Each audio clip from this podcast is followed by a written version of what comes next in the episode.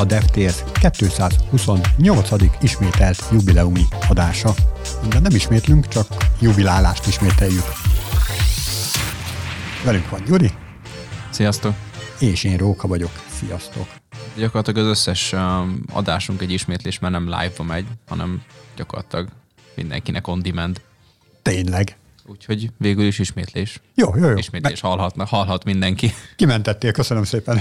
Igen, szóval teljesen jogos volt. Régebben voltatok a TV, TV vagy valami foci meccseknél, sporteseményeknél, amikor, amikor ott ki volt írva a fősorokba, hogy ez ismétlés. Igen, igen, igen. igen. pedig ez nem live ment, ugye mi sem live megyünk. Hát nálunk is ki van egyébként írva, csak mivel hanganyag, ezért nem annyira látszik. ja, igen meg nincs az a kis piros kis valami ikonka ott a Spotify-os tudsz. Nem is tudom, hogy lehet-e streamelni, vagy úgy streamelni podcastot, hogy live-ba most Spotify-on, azt hiszem, és nem vagyok ebben biztos, de más platformon, ha jól Máson biztos, ez. hogy lehet. A YouTube-on az tuti, Igen. de hogy most, hogy mondtad ezt a kis piros vigyókát, gyorsan ránéztem, hogy megy a felvétel. ja, igen. Megállítottad. Itt az nekünk az fontos, hogy az ott legyen, de hogy eltűnjön. Na de nézzük is meg, hogy mivel fogunk foglalkozni a mostani um, jubileumi kis um, adásunkban, idézőjelesen. A Spotify-nak, hogyha már mondtam, kijött a összefoglalója mindenkinek legalábbis, tehát hogy az összes Spotify user, aki, a, aki Spotify-t használta, uh, használja, az kap egy összefoglalót, általában ez a november végi, december elején uh, szokott kijönni, egy napra pontosan amúgy ilyen november 29-én uh, jött ki tegnap, és, um, és az alkalmazásra megjelenik egy ilyen nagyon jó kis, um, kis storyline, ami így összefoglalja, hogy hány percet töltöttél a um, hallgatás, tehát hány percet töltöttél a Spotify platformon zenehallgatással, podcast hallgatással, mik voltak a kedvenc előadóid, milyen zenei stílusokban mozogtál az idei évben, illetve, hogy milyen podcastokat hallgattál, milyen tematikájukat, és akkor besorol téged egy ilyen kis egy ilyen kis personába, hogy te milyen jellegű zenehallgató vagy. És akkor ez egy hatalmas nagy ilyen ünnep szokott lenni minden user számára, és már olyan szinten, hogy ez egy jó pár éve megy, és már nagyon sok más platform is ugyanezt a Wrapped dolgot átvette, tehát akár mondjuk szólt, megemlítem például a Binance kriptotősdét, vagy éppen a Reddit-et, és egyéb platformot, és akkor mindenki ezzel, ezzel egy kicsit próbálja így a felhasználói personalizációs élményt minél magasabbra vinni. Úgyhogy reméljük, hogy mi is megjelentünk nektek a Spotify Wrapped kis összefoglalótokban, mint rajongó, itt, eh, hogyha eh, a mi podcastunkkal töltöttetek sok időt, akkor ki fogja adni ott eh, valahol a közepén vagy a végén a storyline-nak, hogy hány percet töltöttél vele, és hogy a rajongóknak a hány százalékába tartozol bele. Most pont kaptam nemrégiben egy screenshotot, ugye ez úgy néz ki, hogy x percet töltöttél hallgatásra, és a legnagyobb rajongók x százalékába tartozol bele. És ha valakinek van valamilyen ilyen dolga, hogy akár egy százalékába tartozol a legnagyobb rajongókba, vagy ilyen 5 százalék fölött, az nyugodtan posztolja ki valahova, vagy küldje el nekünk, és akkor, és akkor esetlegesen majd talán reagálhatunk is rá, vagy csak melegség tölti el a szívünket simán. És olyan statisztika vajon van-e, hogy a összes felhasználót összeadva hány percet hallgattak? Szerintem az nálunk elérhető a Creator platformon belül, hogy, hogy hány, De, hány percet hallgattak. Igen, csak te most egy, egy stream folyamra ja, értem, gondolsz. Értem. Hanem, hogy az összes mindenki, tehát hogy a világon mennyien hallgattak. A egy specifikus podcastot, vagy éppen az az összes egész, mindenséget. Összes, minden. összes mindenséget, podcast, zenét, minden, Igen. hány percet. Uh-huh. Mert ez mondjuk érdekes. Ez lehet. érdekes lehet, aha. De ez, ez, Semmi értelme amúgy. hát figyelj, minden feltétlenül. Ezt, ezt inkább úgy lehetne szépen megfogalmazni, hogy hány év amúgy, vagy hány hát persze. évtized, vagy valami ilyesmi, tehát hogy az elég komoly, masszív, masszív szám lenne így percben szerintem, tehát az, az rengeteg lenne, de erről biztos, hogy van statisztika egyébként, tehát ebben biztos vagyok, hogy van.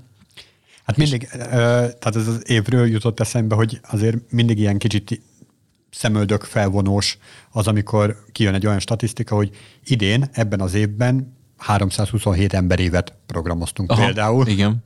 És akkor itt is kijönne ilyen, hogy több száz évet hallgattunk idén. Igen. Szokott a videójátékokban szokott, szoktak lenni a nagyon jó statisztikák, például volt Call of Duty-ba is tavaly egy hasonló ilyen, ilyen összefoglaló témasokat, ki volt írva, hogy hány milliárdszor sütötték el a fegyvert a multiplayer módban, meg ilyenek. Tehát ezek, ezek, ezek, amúgy ilyen, tényleg sem értelme nincsen, de mégis valamiért ilyen fun, és akkor tudod, így, így, így egy tök jó, kis, tök jó kis poszt, meg hogy azért látszik, hogy tök sokan játszanak, mert ez a Spotify Wrapped is pont ezért ezért ilyen jó. Egyrészt azért, mert látod, hogy milyen számok vannak, ami esetleg megdöbbentő lehet. De például én mint a statisztikám alapján majdnem 60 ezer percet töltöttem így zenehallgatással egy idén, meg ugye zene, illetve az podcast hallgatással, tehát az viszonylag, viszonylag ugye soknak minősül, ott írta is, hogy a top 5%-ban vagy 4%-ban benne is vagyok itt ilyen tekintetben, úgyhogy ez, ezek tök jó érdekes adatok, egyrészt érdekes, másrészt meg, meg ugye az, ez a personalizáció az nagyon, nagyon fán, hogy, hogy éppen mindenkiről tudja, hogy mit csinált a platformon, és, és milyen statisztikái vannak, amelyet később természetesen meg is oszthat, és akkor ezzel lehet így hencegni másoknak. Na jó, de az nem ér ám, amikor éjszakára beteszel valami kis altatót. Ja, nem, nem. Marad. Igen, az nincs benne. Vagy hát az, az, az is beleszám, beleszámolódik, viszont én nem szoktam ilyet csinálni, úgyhogy viszont aki ilyet csinál, hogy éjszakára betesz valami altató zenét, és mondjuk tényleg így úgy, úgy, hagy, úgy hagyja hajnalig, vagy reggelig, amíg fel nem kell, akkor annak bizony komoly statisztikái lehetnek. Megpörgeti a számokat. Oda érdemes egyébként a DevTales betenni, hogy kicsit így feljebb húz minket.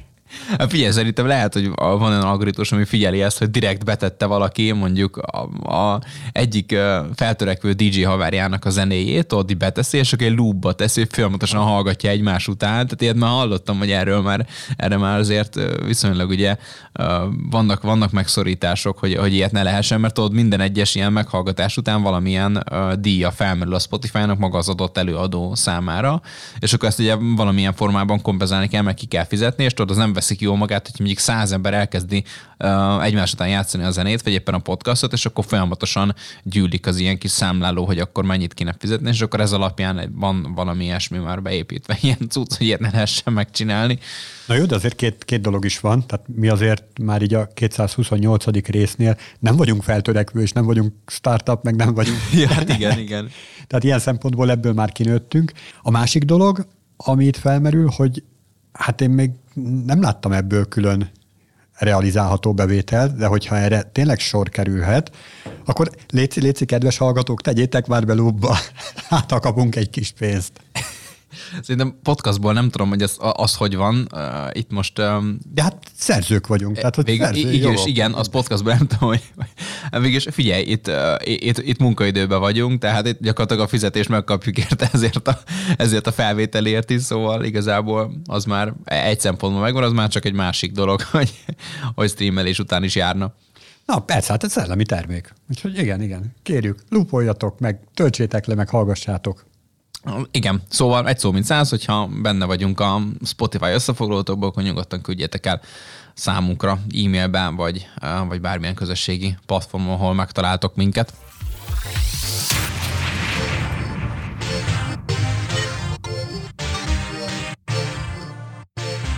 És a meghittebb pillanatok után a következő kis etapunkba egy kicsit szomorúbb dologra térünk ki egészen pontosan egy szakítással, mégpedig az Apple és a Touch ID között. Az történt, vagy az fog történni, az van folyamatban, hogy az Apple-nél a készülékekbe, ugye aki régebben vásárolt már Apple iPhone telefont, vagy éppen iPad-et, az ugye megszokhatta, hogy Touch ID-val tudja ezt a készüléket feloldani. Ugye a azonosítás, biometrikus azonosítás keretein belül. Viszont jó pár éve azért már Face ID-val működik. Ez egészen pontosan 2017 óta, amióta az iPhone X megjelent, és az első telefont kiadt az Apple, amit már lehet az arcunkkal feloldani. Ugye itt egy nagyon komplex 3D-s mapping alapján állapítja meg, hogy a megfelelő személye van mögötte. Most, amikor mondtad, hogy az arcunkkal feloldani, így bevillant előttem az a kép, nagyon vizuálisan el tudtam képzelni, hogy ilyen új lenyomat leolvasott, az orrodhoz teszel, és akkor azzal oldod. Ja, amúgy így, ja, az, az, hogy be tudod, be tudod el az orrodat, mint új lenyomat szkennelni, az jó kérdés amúgy. Most hát lehet, több szögből úgy... Aha, most lehet, hogy ötletet adtál pár embernek, amúgy akkor a nagy kényelmetlenség lenne. Amúgy lényeg a lényeg, hogy Várjál, bocsánat, ezt muszáj vagyok még hozzátenni. Ugye vannak olyan laptopok, vagy legalábbis láttam egy csomó olyan laptopot, ahol a touchpadnak az alján, tehát ami hozzád közelebb esik felület, azon a részen, ott középtájon, elválasztva a két gombot, van új lenyomat leolvasó. És uh, egy csomószor viccelődtem azzal, hogy az valójában nem is új lenyomat leolvasó, vagy nem úgy, vagy nem, nem úgy érzéke, hanem ez egy pici kamera, ami arra való, hogy úgy azonosít téged, nem is az új lenyomatoddal, hanem ahogy fölé hajolsz, meg egy kicsit így elhajolsz, meg minden, belenéz az orrodba, és az orr szőrökből fog azonosítani téged. Aha, áh, így világos lehet. Szóval ebből az új lenyomatból kimaxoltunk, azt hiszem. Igen. Uh, szóval itt az fog történni a jövőben, hogy meg már el is kezdett ez a, ez a transition, hogy a iPhone készülékeknél az új lenyomatot ugye folyamatosan lecseréli az Apple arcfelismerésre. Ugye már ez, ez az új készülékeknél ez már abszolút így van, az SE modellek azok egyetlen utolsó maradványa az a Touch ID-nak, ugye az a középkategóriás iPhone, amit minden, hát jóformán két évente ad ki az Apple, és milyen esetben ez már az utolsó SE modell is kiment, és 2024-ben valószínűleg nem fog az iPhone az SE modellt kiadni, viszont 2020 már igen, ez is már Face ID-val fog működni, és ennek egész egyszerű oka van, hogy itt a új lenyomatos azonosításhoz szükséges chippet az Apple már nem gyártja, vagy nem olyan formában, tehát itt már, mivel ugye ez van kisebb mértékben, ami itt az új iPhone-nál fogva bekerül, ezért már ennek a gyártását próbálja leszorítani. Tehát úgy más formában, hogy eddig pici új lenyomatot, és most már sokkal nagyobb arcot is beolvas. Tehát, hogy nagyobb lett a chip. Igen, a, és, és ez a chip gyakorlatilag most már ugye kifutóban van, és, és már nem fogják gyártani, és hát ugye Face ID is azonosításra mennek át egyértelműen. Ugye itt az érdekesség az, hogy a, az iPhone XL ugye megérkezett ez a True Depth kamerarendszer 2017-től, és, és azóta ez a, ez, a, ez a folyamatos kivezetése megtörténik, mert ez legalább olyan, sőt, sokkal, sokkal inkább secure, mint, mint az új lenyomatos azonosítás, viszont a jövőben az is lehet, hogy, hogy itt lesz egy olyan megoldás is, hogy akár a képernyőbe is bele van építve a Touch ID, mint az androidos társaknál, vagy androidos vetétársaknál, itt ilyen esetben, viszont erre egyen látunk infót, csak az, hogy valószínűleg ez a új lenyomat az el fog tűnni minél, minél több uh, több ilyen készülékből. Az iPad-ek esetében is, az iPhone-ok esetében is. Hát hamarosan az Apple is fölzárkózik a hanyatló Androidhoz. Igen, csak ugye a Touch ID szempontjából ott, vagy hát a, a, a maga a arcos felismerés szempontjából azért ott elég erőteljesen úttörő volt 2017-től, szóval... Jó, ez eléggé arcoskodó volt. Igen.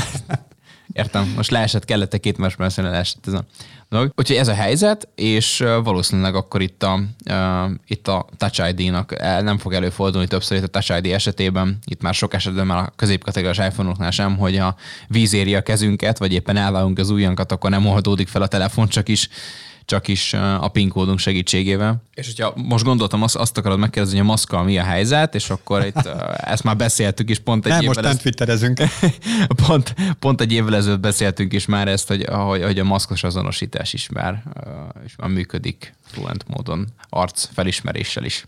Egyébként mekkora szuper lenne, de erről már szerintem korábban ott a elektronikus személyigazolvány körül ott beszéltünk, de mekkora szuper lenne, hogyha mondjuk egy bankba már a belépésnél lenne egy ilyen fajta azonosítás, és akkor bemegy a bankrabló, maszkban, beazonosítják, kiadják neki a pénzt, és ráterhelik a számlájára. Igen, ez tök jó lenne, ezt, ezt adom. Szerintem ezzel lehet menni, lehetne menni házakba, házolni bankoknál. Igen, igen. Ezt startupot lehetne építeni ilyen tekintetben.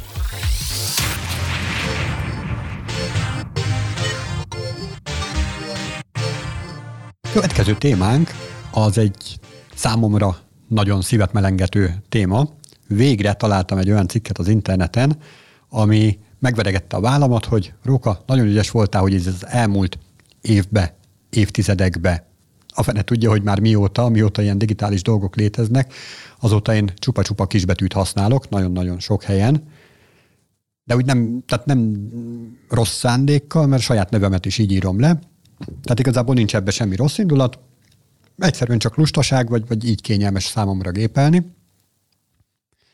És én próbáltam rá mindenféle elméletet kifejleszteni, miszerint így sokkal zöldebb az egész, hiszen hogyha használsz nagybetűt, akkor megnyomod a mellette a Shift gombot, és ezzel valószínűleg több áram folyik át azon a billentyűzeten, úgyhogy többet fogyaszt, úgyhogy több széndiokszid, és akkor sokkal rosszabb a Földnek. Vagy hogyha nem a shift hanem a caps lock csinálod ugyanezt, annak még sok esetben ilyen visszajelző kis ledje is van, ami meg aztán főleg mennyit fogyaszt, és akkor teljesen uh, így a nagybetűk teszik tönkre a világot.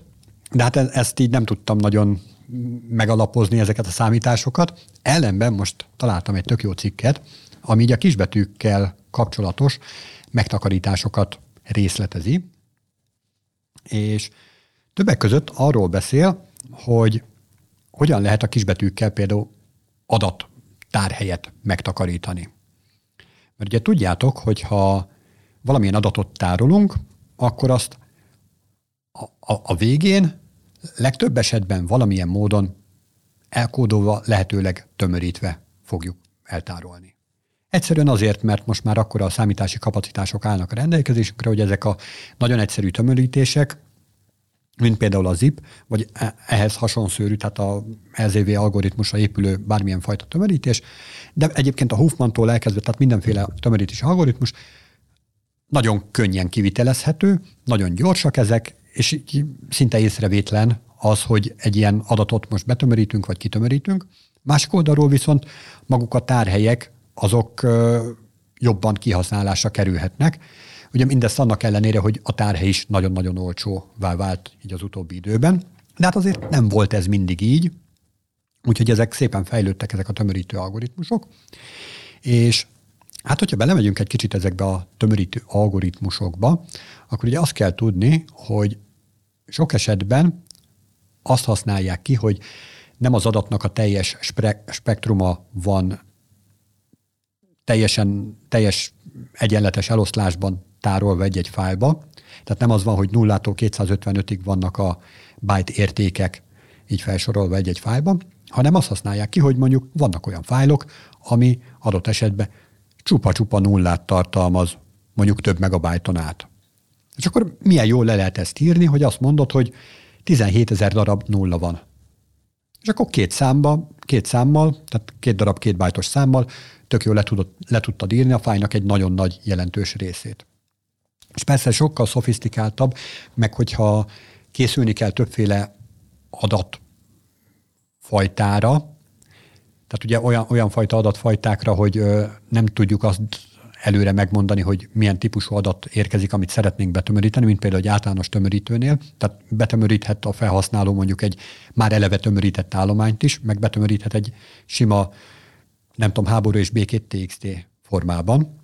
Ugye a kettőnek különböző lesz a, a hatásfoka. Ugye a hatásfok az, hogy az eredeti fájméret és a tömörített fájméret hogyan aránylik egymáshoz. De hogyha arra tudunk készülni, hogy csupa-csupa kisbetűvel írunk, vagy csupa-csupa kisbetű van a, a tömörítendő állományban, akkor azért jutunk jobb eredményhez, mert hogy kisbetűből, hogyha az angol ABC-t vesszük, akkor van belőle, hogyha jól emlékszem, 26 darab. Míg az egy byton tárolható karakterek száma az 255. És ugye itt már azért érződik, hogy egy nagyon nagy ilyen adatbőség van, hogy így fölöslegesen tárolunk el biteket, és ezeket sokkal kisebb formában is el lehet tárolni, és ezek a tömörítők, ezek rendesen ki is használják ezeket a lehetőségeket. Például a kokáért megnézi, hogy így a első byte az mi volt, a második, hogyha ugyanaz volt, akkor azt már lehet egy kicsit tömöríteni, aztán és így tovább, és egy komplex statisztikát, hogyha felépítünk ezekből a byte-okból, amikből összeáll a fájl, akkor minél kevesebb byte-ból áll, annál kisebb helyre lesz összetömöríthető. Ez tök király. Amit uh, pont... Uh, ugye? Én is úgy érzem.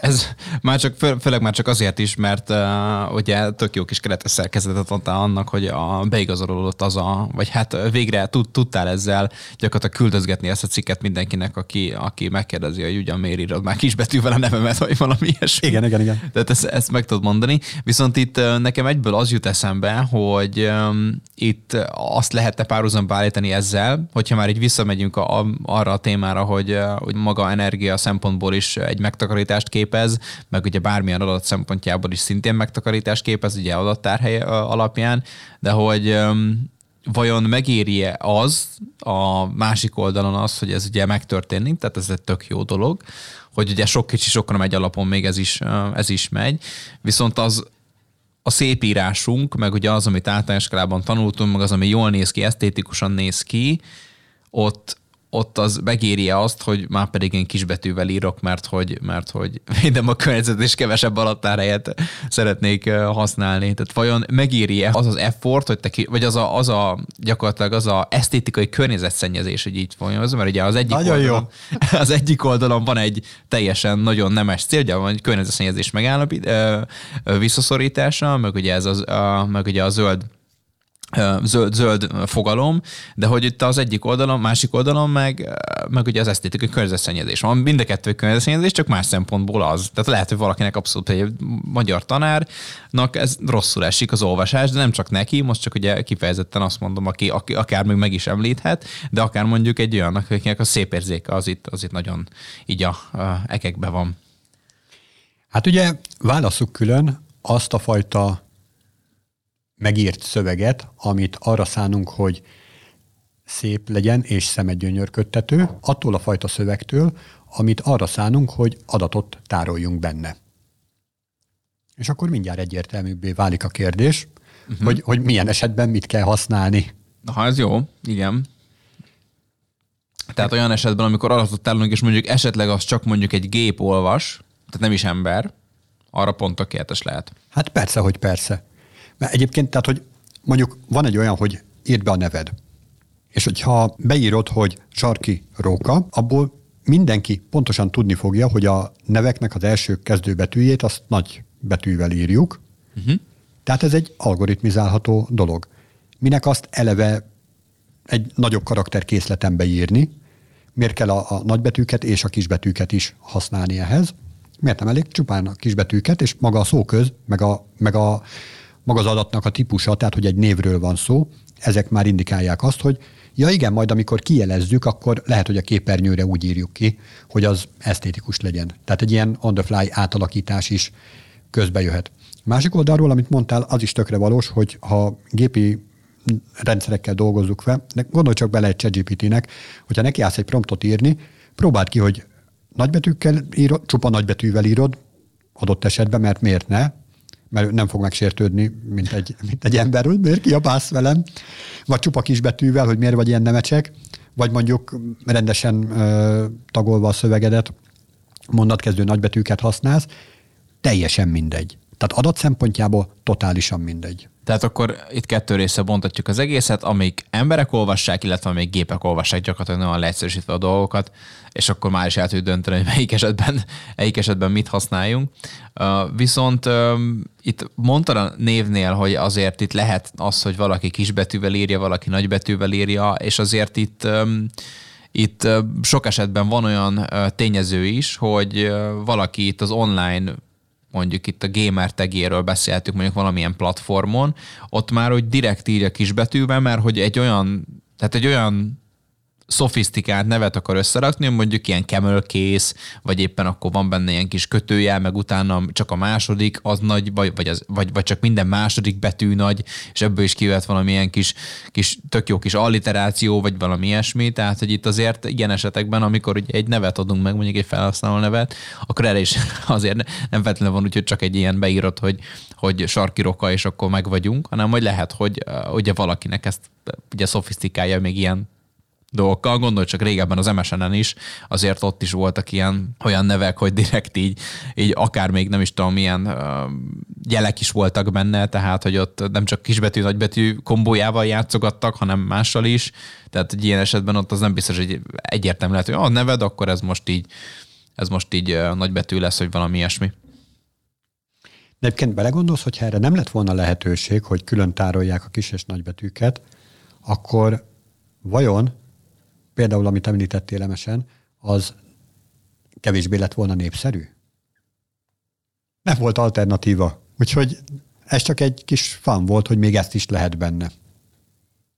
Én nem érzem azt, hogy, hogy így gépi rendszerek azonosításánál ez, ez így hozzá tudna adni az adott szövegekhez. Aha, hát tudod, a nem régiben, vagy hát igazából régiben, de beszéltünk a Discordos feature-ről, hogy, hogy igen, emlékszel is, szerintem pár hallgató is emlékszik rá, hogy ott azért volt olyan, hogy ugye volt egy hashtag a neved után, ilyen szám sorral, és akkor meg tudtál adni ugyanazt a nevet, és akkor utána az a négy számjegy, négy számjegy azonosított betéged. Tehát olyan esetben az ugye ki is szedték, hogy legyen az, hogy egy ilyen letisztult neved legyen, és egyedi legyen, és akkor csak azt másodba, hogy ez a teged, nem pedig azt, hogy, hogy Janika, és akkor 1, 2, 8, 3, és akkor ilyesmi van utána. Tehát azért itt de valakinek... Elnézést minden Janikától. Igen, de valakinek azért fontos, fontos ez, a, ez az ilyen identitásnak az ilyen szintű megőrzése. Másik oldalról én azt is, ak- akkor is szerintem kifejtettem, de most is szívesen kifejtem, hogy amikor ezek a rendszerek így rád kényszerítik azt, hogy te elsőzzél, tehát hogy te regisztrálj be a, hát, igen. a, a, a Gyuri névvel, mert te akarsz lenni a Gyuri, és nem pedig a Gyuri 2, vagy a Gyuri 12, vagy stb., a, az szerintem ne, nem egy olyan jó rendszer. És lehet, hogy inkább ezen kéne dolgozni, mint sem azon, hogy a esteget így vagy úgy rakosgatja az ember. Uh-huh.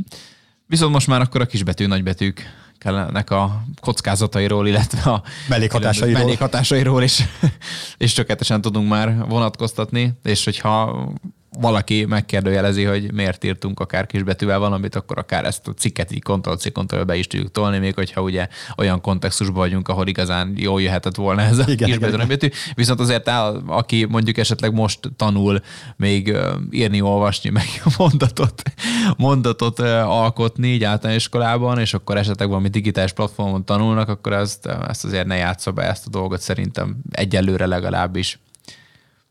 Viszont, hogyha közben a DevTales hallgatja, akkor maximális respekt neki.